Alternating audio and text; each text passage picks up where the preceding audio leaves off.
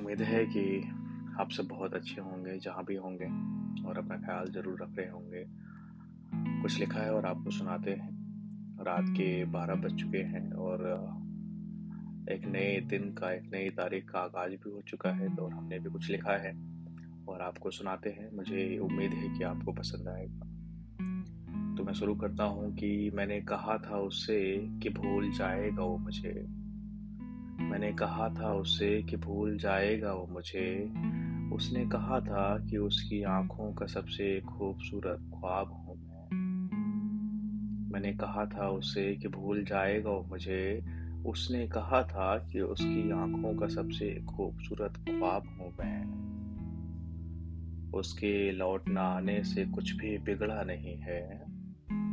उसके लौट न आने से कुछ भी बिगड़ा नहीं है। वो जहाँ छोड़ गया था मुझे, वहीं खड़ा हूँ मैं। वो जहाँ छोड़ गया था मुझे, वहीं खड़ा हूँ मैं। और मिला एक दफ़ा तो पहचान न सका वो मुझे। मिला एक दफ़ा तो पहचान न सका वो मुझे। कोई बताए उसे, मैं था जो पहले वही हूँ मैं। मिला एक दफ़ा तो पहचान न सका वो मुझे। कोई बताए उसे, मैं था जो पहले वही हूँ मैं। और एक शख्स है जो खोने से नहीं डरता मुझे। एक शख्स है जो खोने से नहीं डरता मुझे। उसे खबर है सिर्फ़ उसी का हूँ मैं। उसे खबर है सिर्फ़ उसी का हूँ मैं। अपनी ज़िंदगी से अब लगाव नहीं मुझे। अपनी ज़िंदगी से अब लगाव नहीं है मुझे। फकत फ़िक्र इस बात से है कि उसकी ज़िंदगी हूँ मैं। एक शख्स है जो खोने से नहीं डरता मुझे, उसे खबर है सिर्फ़ उसी का हूँ मैं और अपनी ज़िंदगी से अब लगाव नहीं मुझे।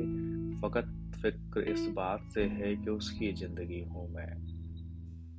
और आखिरी की न जलाओ मोमबत्तियाँ न करा न करो उजाला मेरे कूचे में। न जलाओ मोमबत्तियाँ न करो उजाला मेरे कूचे में। था कभी उसका साथ अभी उसकी तस्वुर में हूँ मैं। न जलाओ मोमबत्तियाँ न करो उजाला मेरे पूछे में।